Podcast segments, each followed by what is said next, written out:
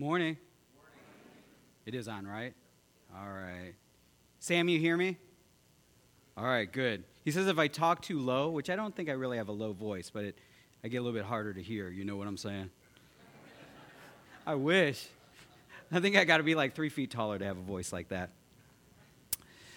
You know, uh, I am constantly reminded, and I need to keep this ever before me, and I think we do as a church.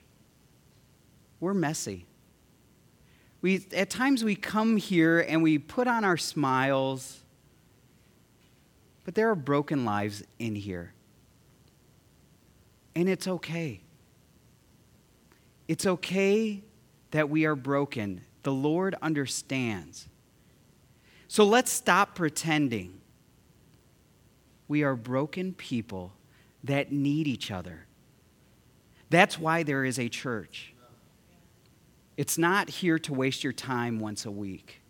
We are here because we are a community that needs each other and loves each other. I know that's not my sermon, but I just am constantly reminded of this, and that is our purpose. Now, on, a, on an upper note, are any of you guys here for the teacher convention that is in Chicago area? Do we have any visiting people that are here for teacher convention? Where do you teach? Oh, Los Angeles. Oh, the principal. All right. I was reminded the principal. Okay. And you are going you are from again from paradise. She lives in paradise. So we all envy somebody who lives in paradise. Yeah, exactly. I hope we're going to not California. Yeah. Where you where you teach? Or huh? In Italy? Oh, well, so California is not that far. So Italy. Do we have any others? Yes? In Texas, we were there for seven years. Those are friends of ours. They're staying, they're staying with us. Um, any others that are going to this? I mean, even that are local, yes. And where are you from, ma'am? Or, well, right now, I know. Okay, this is her home. This is our principal. Our teachers in the back also. There's one of our teachers back there. And, and we have our educational superintendent. We are amongst royalty now. Uh, the Illinois Conference Educational uh, superintendent is here. So you should all meet each other. Please greet, if you saw their hands up, please greet them and uh, make sure they have a good impression of Chicago um, because I'm sure they hear other stories on the news. Sing with me. Oh, come, let us adore him. Oh, come, let us adore him. Oh, come, let us adore him, cries the Lord. Father, praise be to your holy name. We ask that the Spirit of the Lord is here and that what happens this weekend during this education uh, seminar, convention, time of community. Lord, we ask that your spirit is there and that people see friends that they haven't seen in a long time, that people are inspired to go back to their schools and reach these kids for the cause of Christ. May you be lifted up and draw all people to you. We pray this in the powerful name of Jesus. Amen. So, as you locals know we are doing a series in who? Moses, Moshe, which Moshe means the one drawn out. Now, there is debate if that was from Egyptian or Hebrew, Mashah. But all we know is he was the one drawn out of water. This series is called Called Back because Moses left and after 40 years, God says, I need you back there. Now, does anybody recognize this picture? Do you know what this is? It is not Bill Merman's forehead, despite popular belief. I don't think it looks like it. This is part of a coconut. And it was made into a paperweight that sat on somebody's desk. Does anybody know whose desk this sat on? Cricket, cricket, cricket. Because this was famous. It sat on a president of the United States desk named John F. Kennedy. Now, there is a reason he had this coconut on his desk. He was asked years later how he became a war hero. I don't know if he knew he was a war hero. And he said jokingly, Well, it was easy. They cut my boat in half.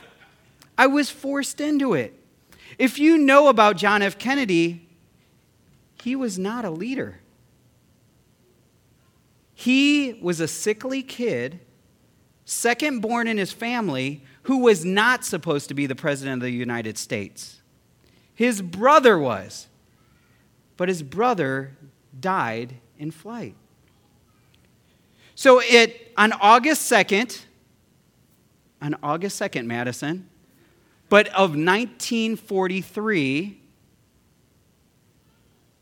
he was in the Solomon Islands, or amongst them, on in the water with his PT, what number is it? 109. PT 109.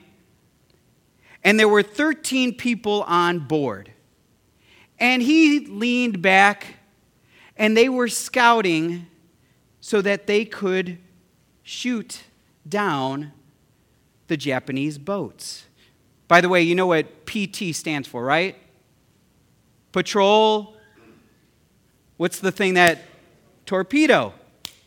Patrol torpedo. So PT 109 was there, and as it sat at 2 a.m. in the water, the scout looked out as the Lieutenant Kennedy leaned back. And as the Amagiri stormed at them, this ship that was larger than a football field, at least longer than a football field, at top speed of 44 miles an hour, when it was 250 yards away, the scout screams out, Ship! So Kennedy gets up and says, Turn, turn. And as they're turning the ship, they are not fast enough to avoid the Amagiri. And at a diagonal slice, choof, it sliced the boat in half. Well, two, two of the uh, of the, the soldiers, the sailors, are automatically killed. Two others burned badly. And the boat is going to sink. At this time, Kennedy doesn't know what to do. You know, just a side note, his, his sailors, the, his subordinates, didn't respect him.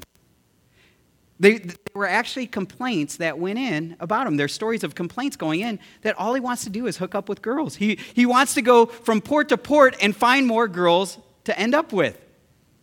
He was not a leader.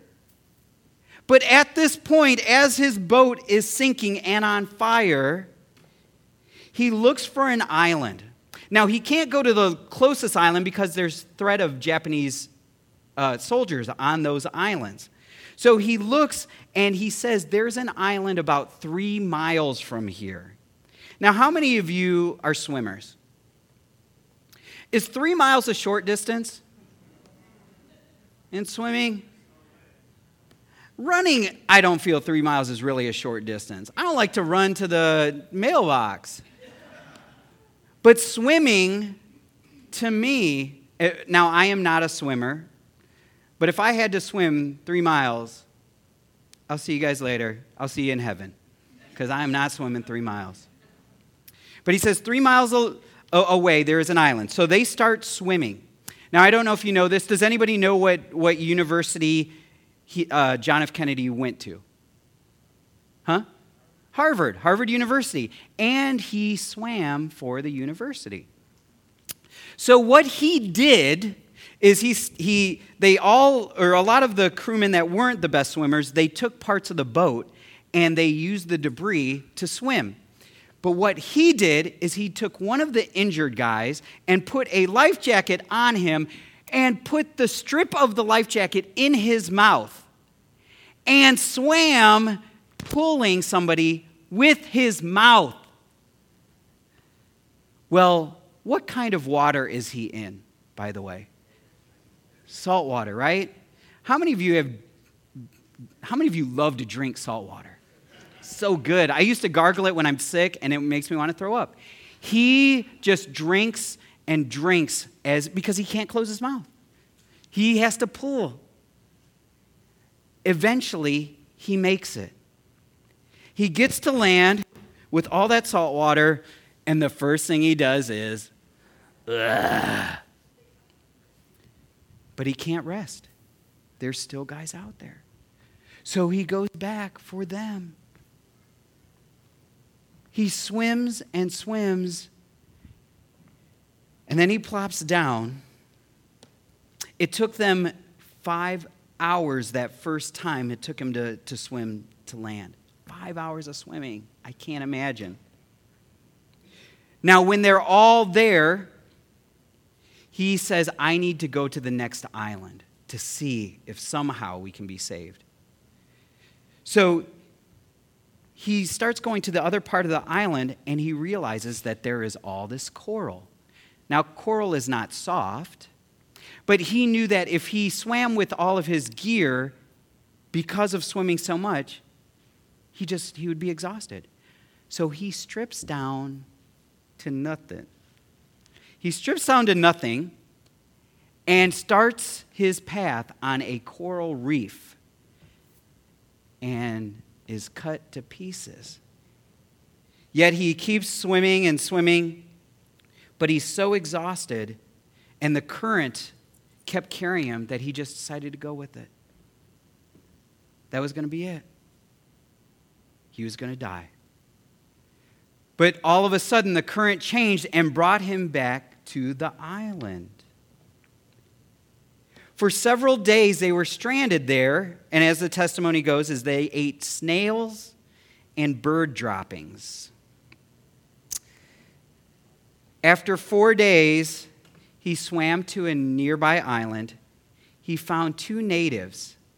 Now, by the way, these natives, as Seventh day Adventists, are connected to the Adventist church. If you ever study some of the history, but I'm not going there. And he carves a message in a coconut. The natives take the coconut message, um, but they, con- they convinced him and another to use a canoe during a rainstorm to go find a PT ship. Their ship capsizes, and they barely make, make it back to land. Eventually, the natives find some New Zealand, uh, New Zealand, uh, some sailors, and they are saved. His crew, the ones that are saved, were saved because of him. A sickly boy who was not supposed to be a leader. We get to Moses and it almost seems like Moses' story is the opposite. He was bred to be a leader. If you do trust patriarchs and prophets, it says that the, that the Pharaoh wanted him to take over. But he goes and kills one of the Egyptians. And the problem is, is not that, you know, people in leadership kill people all the time. All right? I'm assuming.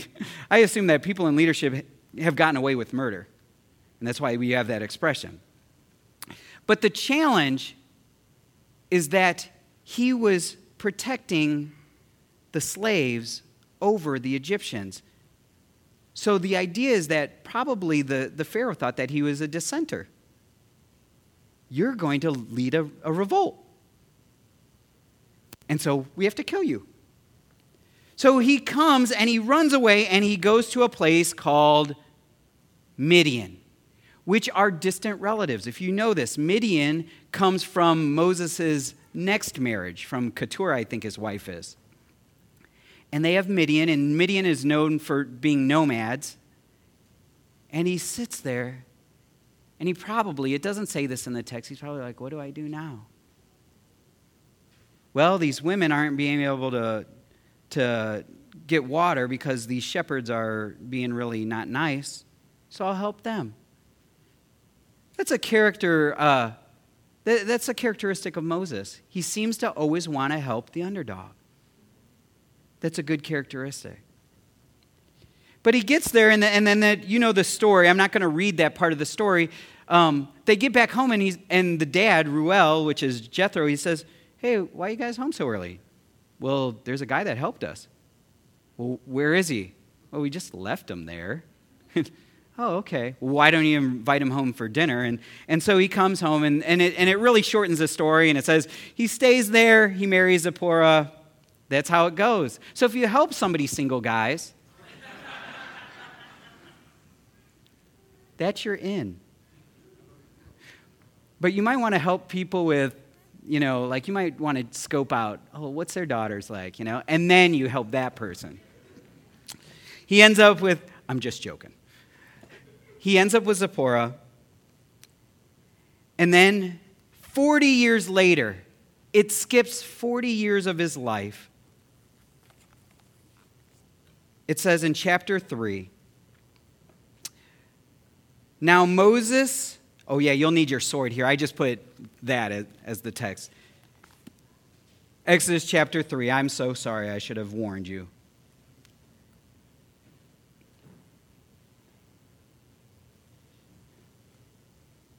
All right, I'm going to start reading. Verse 1. Now Moses was tending the flock of Jethro, his father in law. Whose flock was this? Whose, whose was it? You telling me he didn't have his own flock? There is a key why he put this there. He didn't have his own flock. At one point, he was supposed to lead the most powerful empire of that era in that area. But he didn't even have his own flock. And I do wonder if that is part of the the story. I mean, if you think about it, probably when he first left Egypt, he was, I thought I was supposed to do something great. But by this time, he's just going through routine. All right, sheep, you're not even my sheep. Let's go. Okay, we'll follow. And they knew him, but they weren't even his. Continued. The priest of Midian, that's Jethro, and he led the flock to the far side of the desert that, and came to Horeb. What is the other name of Horeb? Come on. Sinai. Sinai. Remember that. They're the same mountain, the mountain of God. There, the angel of the Lord appeared to him in flames of fire from within a bush. Moses saw that that though the bush was on fire, it did not burn up. So Moses thought, I will go over and see this strange sight, why the bush does not burn up. It's so funny that they put inner, what do you call that? Inner monologue or whatever in here. Like, who says that? You know, you see something, oh, I see that there is a brown piano. I will go look at it. You know, and that's where it's sort of this inner monologue. He's, you know, oh, I see that something weird is happening. Well, let me go over there. Um, when the Lord saw that he had gone over to look, God called to him from within the bush Moses, Moses. Now, whenever you see this twice, now you don't see it as much in, in the English as in Hebrew, but when something is repeated, he says, really listen. Moses, Moses. Now, we don't know, because the text doesn't say this, if he really believed it was God yet. All he saw is a fire. There could be somebody behind the bush saying, Hey, Moses, Moses, I'm on fire, help me. We don't know. And Moses said, Here I am. But then it says this Do not come any closer, God said. Take off your sandals, for the place where you are standing is holy ground. Now, what was burning?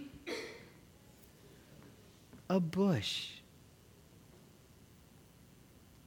Insignificant. You think God could have picked a tree and said, I'm burning a tree. But instead, it's something that Moses would have never looked at as he walked through. I want you to notice that the bush is not the significant thing here, it's the fire that is not consuming. There is a purpose to this no matter what we are, what our talents are, whatever, if we are not significant, some of us are not tall like Ed Williams. Some of us are below five foot eight. It's okay. I'm taller than the average Filipino height. I, I looked that up. I'm half Filipino, by the way. So, God says that's not what's important. What will make your life significant is the fire that burns within.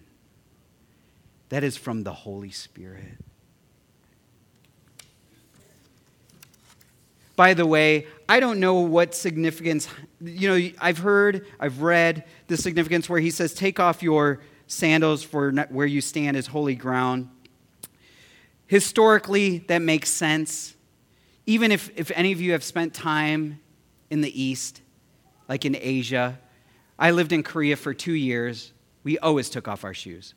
You would, you would I, sometimes I would get frustrated because I'd leave something in the apartment and I got to take off my shoes just to get it. You know, I leave a key there. Oh, take off my shoes. So I learned to be very organized. I've since lost that. But but yeah, you would always take off your shoes in any sacred space, and even your home is considered a sacred space. It's something designed for, for living, for life. And here he says, Take off your shoes. There's something special going on here. So let's continue. Chapter or verse 6. Then he said, I am the God of your father, the God of Abraham, the God of Isaac, and the God of Jacob. You should know those people. At this, Moses hid his face because he was afraid to look to God. So, probably before this time, that's your clue. He didn't know it was God until he identifies himself. The Lord said, I have seen. I have indeed seen the misery of the people in Egypt. I have heard them crying out because of their slave drivers, and I am concerned about their suffering. I have come down to rescue them from the hand of the Egyptians and to bring them out of, of that land into a good and spacious land, and a land flowing with milk and honey, the home of the Canaanites, Hittites, Amorites, Perizzites, Hivites, and Jebusites. And now the cry of the Israel, Israelites have reached me, and I have seen the way of the Egyptians, the way the Egyptians are oppressing them. So now go. I am sending you to the Pharaoh to bring my people, the Israelites, out of Egypt. What I want you to see from that is God acts. God acts. I think at times we forget this that God wants to do something. If you read the text, now I put them in this, in this language because I was reading from a, from a different uh, translation, but I'm, so it says, I have seen the people, which is, an, which is active. These are all verbs. I have seen, I have given heed, or I have heard them. So it's using the senses. I have seen, I have heard. It says, I'm aware or aware or concerned. My heart breaks for them. That's what the, the text means. I have seen them and I have heard their cries, and my heart is breaking. But that's not the last part. He said, I have come down to bring them out. Some of you might be in your land of Egypt. Please know that God sees, He hears, but He's not indifferent. His heart breaks over you. And we don't know the timing, but He will come down and bring you out. Or He is not God. Now, I don't know how that's going to happen, but He, that is His characteristic.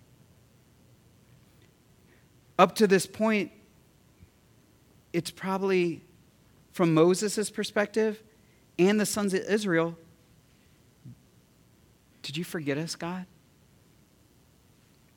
I mean, you think about it 40 years, Moses, who once was told by angels, according to patriarchs and prophets, you will deliver those people 40 years, day after night, sunrise, sunset, sunrise, sunset, you know, storms, clear sky, leading sheep, eventually you think it's not going to happen. I'm 80 years old. God must have seen his ways, the error of his ways, and decided to choose somebody better. I mean, wouldn't you think that? 40 years? I mean, it's not the next year, 40 years later. The sons of Israel were in slavery probably for at least 86 years. And so that's more than a generation. They were also, it says, they, it was prophesied to them.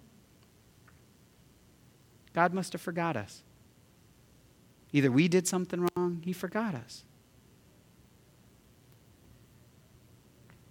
But they still cried to Him. And maybe that's the lesson that sometimes perseverance, because God hears sees, is concerned. Perseverance in prayer and crying out to the Lord is important. I, I was talking to our prayer group today, and I was saying, you know, I've noticed within myself, at times I pray like I want my internet. I want to pray and I want God to answer in 4G speed. Actually, sometimes I want Him to answer in a 5G speed. And when he doesn't, internally I get a little frustrated. And I question God, what, what, what's going on?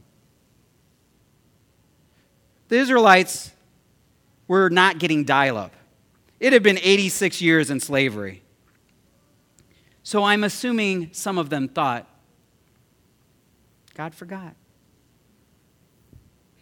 But the text says this now, this I do have up. I put up the, this for you.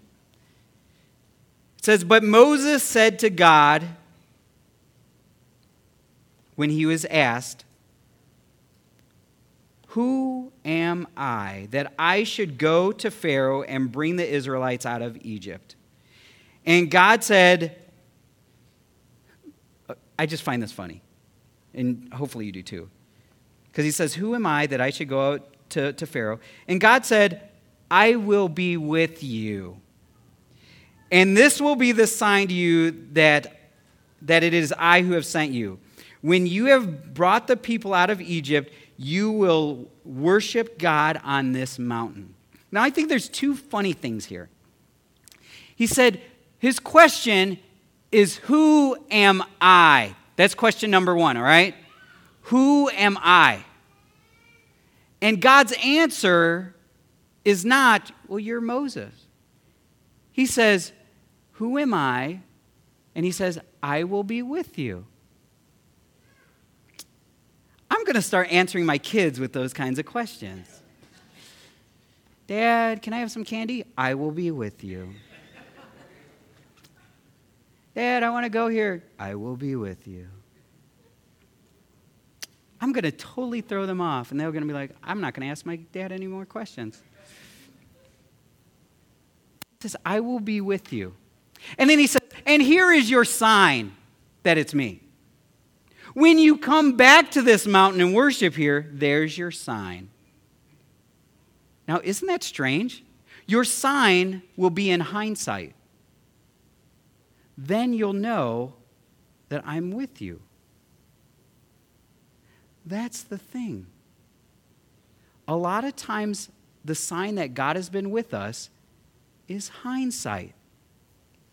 Has God transformed your life? Now, we can say, I can preach to you, you need to follow Jesus because he will transform your life. Well, if he hasn't transformed my life, then that's no evidence. The sign that God can transform your life is that in hindsight, he has transformed mine. You know, part of the reason that I know God is real, I know without a doubt, is because what he did in my dad's life.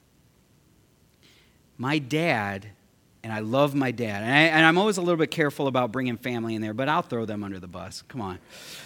Kids, you better watch out. So, my dad had his struggles. He had his struggles with uh, other females. He had his struggles, very big struggles with, with temper. I mean, we had holes in walls, we had uh, broken plates. But when he actually gave his life to Jesus Christ in 1997, the same year I did, 180. When, we never talked about Jesus. That's all that came out of his mouth. The Lord transformed him. Now, you might not know that because you don't know him, but I saw the transformation happen. I know he is real, but that only I know I only know it's real because I see in hindsight. And he's saying, This is how you'll know. So you're just going to have to wait. But question number one is Who am I? There's another question coming. Moses said to God, Suppose I go to the Israelites and say to them. So I, I, almost wonder if he's being a little bit sarcastic. He says, Okay, so say I do this. Um, and say to them, The God of your fathers has sent me to you. And they ask me, What is his name? Then what shall I tell them? But Moses said to God, Oh, wait, that's, I think I copied that from the other text. What shall I tell them was the text. Actually, let me make sure I read everything in that. But Moses said to God, um, Who am I? And God said, I will be with you. Okay, Moses said to God, Suppose I go to the Israelites and say to them, The God of your fathers has sent me to you. And they ask me, What is his name? Then what shall I say to them? Okay, so I did read all of that. His second question to God is, Well, okay, so you're not really going to answer me, Who am I? But the second question is, Who are you? Okay, I have no confidence in me, but why should anybody trust you? Who are you? They might ask, well, which God is actually sending you, Moses? So I better have a good answer because they didn't trust me 40 years ago when I was trying to help them out. So who are you? And God answers them this way God says to Moses, I am who I am, that this is, the, this is what you are to say to the Israelites. I am has sent you, sent me to you. God also said to Moses, Say to the Israelites, the Lord, the God of your fathers, the God of Abraham, the God of Isaac, and the God of Jacob has sent me to you. This is my name forever, the name you shall call me from generation to generation. Now, in Hebrew, you knew I was going to bring it. I am who I am, I actually believe is translated wrong. And it makes my skin crawl a little bit if you know my love for Hebrew, that people will preach on I am who I am. And they will say things like this See, it uses I am in the present tense because the past, God is not the God of the past who is only just of the past and not necessarily the God of the future. He is present in your life. And I love the, the, the message. It's a feel good message, but it's not true to the text. See, if you go to the Hebrew, it's, it's Ehyeh, asher Ehyeh. And if you read that text, in Hebrew language, there is no real present tense. They only use present tense in participles, all right? You, you, you, you following me? Participles? Okay, you probably aren't because you were in seventh grade when you did grammar. Participles are usually ongoing, ing words. My son is sleeping, or they are eating. So it's something that's continuous. So that's your present tense. But this is not that. It is an imperfect, which is future tense, something that is not completed. And Ehyeh, asher Ehyeh, means I will be who I will be. That is his answer. Who are you? I will be who I will be. There you go, Moses. I will be. Just tell them, I will be. Now, the theology behind this is it doesn't matter where you go, I will be. If you go here, guess what? I will be. If you are there, I will be. Even if you're in a bad place, I will be. There is nowhere Remember, David says, It doesn't matter if I go down to the, the pits of hell. God says, I will be. Wherever you are in your walk, He will be. This is what He says.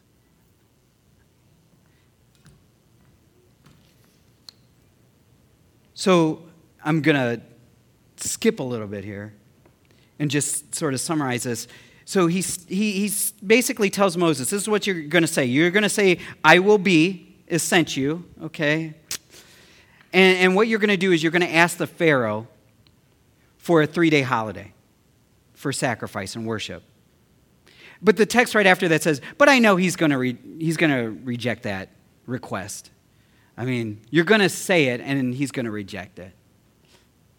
But then I'm going to bring you out, and I want you to get all the jewelry of the people. Just ask them, and they're going to give it to you. you, know, you it says borrow in some of your texts, but they're going to give it to you. They weren't going to bring it back. And maybe it's so that the, the people looked all glam when they were leaving. No, it was so for provision. Um, and then Moses said, Okay, right? Isn't that what the text says? Moses says, Okay, I'm on board. Let's go. No, in verse 1 of chapter 4, it says this Moses answered, What if they do not believe me or listen to me and say, The Lord did not appear to you? Those two famous words that came out of Moses' mouth. What if? Do we live under the fear of what if? Have you not pursued something because you have asked, What if? Have your churches, have we, as a community of believers, not done something for the cause of Christ because we are afraid? Well, what if? What if the money doesn't come in? Well, what if they say no? Well, what if we don't have the volunteers for that? What if?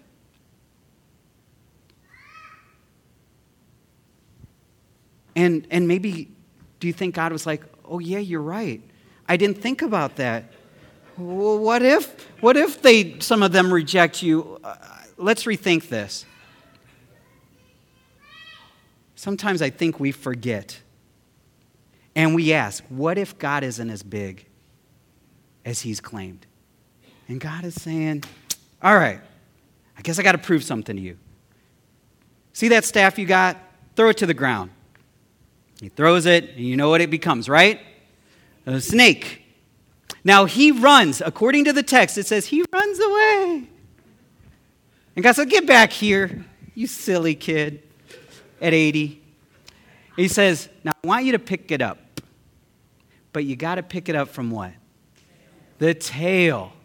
So that its head can come and bite you. And so he does it. Now, the text doesn't say how long it took or if he's like, mm, you know, but he does it. Wood becomes a, a staff again. He said, okay, we're not done yet. Put your hand within your robe. It says in your bosom. He says, and then take it out. And it says it became what? Leprous. It was white as snow. And it doesn't say so much how he reacts. He says, put it back in. Totally gone. And I, I wonder, now this is not, this is me thinking, I'm wondering if he did this to Moses, especially with the snake, because Moses is afraid of snakes. It doesn't say that in the text. Or he's at least afraid of getting bit by a snake. So he says, I know you're afraid, grab it by its tail. There's probably not too many of us that wouldn't be afraid of that. But see, here's the challenge was, was Moses' fear rational? Is it, is it rational to be afraid of a snake? And I'm assuming this is probably a venomous one because God wanted to teach him. I'm going to give you, you know, the black mamba or whatever. And he says, So was it rational? Is it smart to be afraid of snakes, some of these snakes? Yeah, probably. But God says, I am going to take the danger away. And so if there are no if there's no danger, there should be no fear. Even if your hand is full of leprosy, one second later it won't be. If there is no danger, there is no fear. So why are you freaking out? I want to show you that. So he says, okay, we're doing this. No.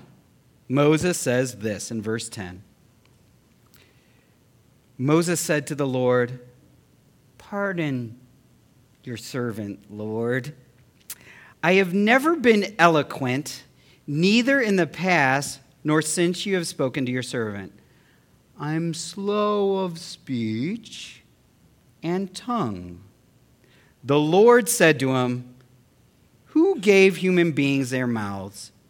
Who makes them deaf or mute? Who gives them sight or makes them blind? Is it not I, the Lord?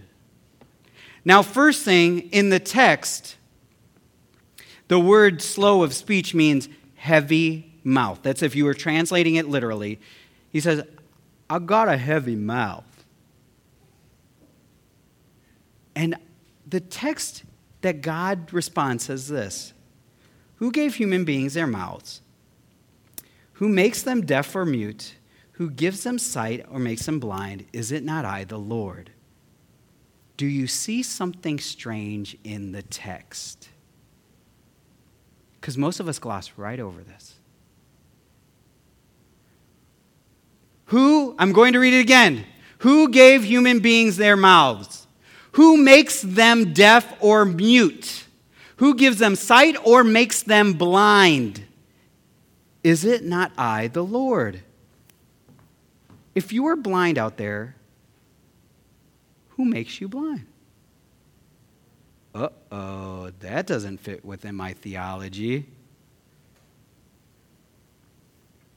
He actually uses words who makes you deaf? Who makes a person deaf or blind or mute?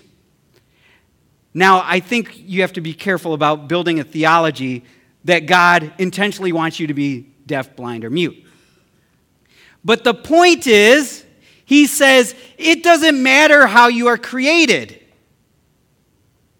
If you have no eyes, you can still see because I am the Lord. If I created you with no legs, You could run a marathon.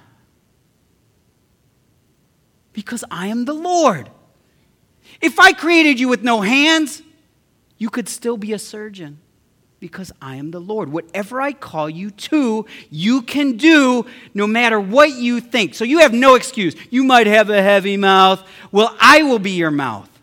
I don't care if you don't have a tongue, you could give the greatest speech ever given because I am the Lord. That is praiseworthy. But he says, I'll be your mouth. And then Moses says, Okay, you're going to be my mouth. No, if you read the text, he said, Can't you send somebody else? And it says, God's anger burned against him. And you know, God knew what was going on from the beginning, before he even asked Moses. I, I think he was just like, maybe I'm going to pull my hair out. I don't know what God's hair looks like. You know, some of the, they say white, long, whatever. Ugh, okay. You have a brother, right? Okay. Aaron will be your mouthpiece. Okay. Let's do this. Let's bring out the Israelites. But this laborious situation was needed to get Moses on track. But the last thing I want to, to emphasize is there were two main questions, right? Who am I? And who are you? Now, the sad thing with Moses is he, he kept going back to, well, who am I? I don't have any clout with them. My mouth is heavy. I'm not a good speaker. I'm not worthy. And maybe that's a lot of our problems. Is we are going on whether it's ministry or on life on our qualifications. And we keep asking God, well, who am I?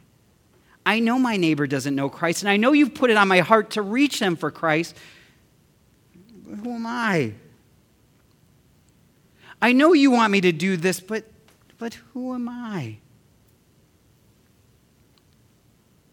When the real question we should continually ask is, well, who are you? Continue to reveal yourself to me through me. So if I am the tiniest bush, burn through me.